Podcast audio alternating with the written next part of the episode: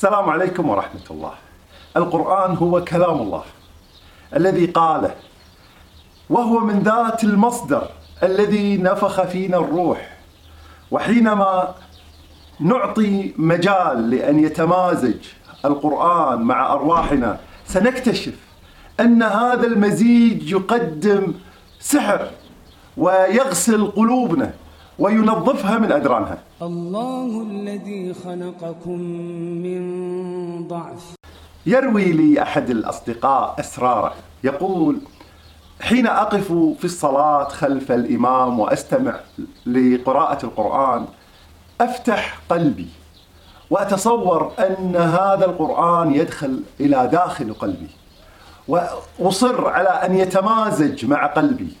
يقول أظل في تلك المحاولة دقائق وفي الركعات التي بعدها أشعر أن روحي تترنم.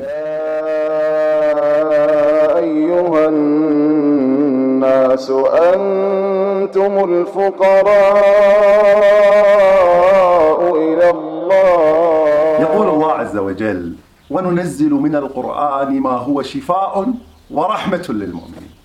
علينا أن نوسع في داخل قلوبنا مجال لأن تعمل هذا هذا الدواء داخل قلوبنا أن يعالج إشكالياتنا أن تغشانا الرحمة حين نقرأ القرآن.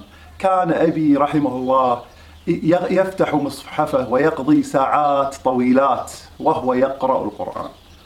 فكنت آتي وأجلس عنده فكان لا يقطع قراءته حتى يصل إلى نهاية الصفحة.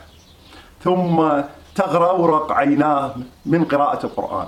ويقرأ علي الآيات. يقول يقول لي انظر يا عبد الله الله يخاطبنا الله يحدثنا بمثل تلك المشاعر علينا أن نقرأ القرآن. الله الذي خلقكم من ضعف ثم جعل من بعد ضعف قوة ثم جعل من بعد قوة ضعفا وشيبا يخلق ما يشاء وهو العليم القدير.